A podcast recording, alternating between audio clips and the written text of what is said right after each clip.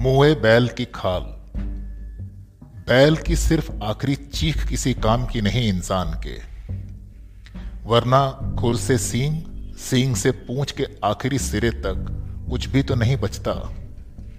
पता नहीं किस मनहूस घड़ी में हंकड़ते सांडों का झुंड अनजाने काट गया इंसान का रास्ता और छिन गई उसकी आज़ादी। खाल उतरने से पहले बिना पौरुष, नुचे मांस, खून, हड्डियाँ, दांत, कुछ भी नहीं बचे। जितना लहू सोख पाई धरती, उतना बचा रहा बैल। धरती के गर्भ में बचा रहा। प्राचीन, अर्वाचीन मुद्राओं पर छपा खुदा गतिहीन बैल।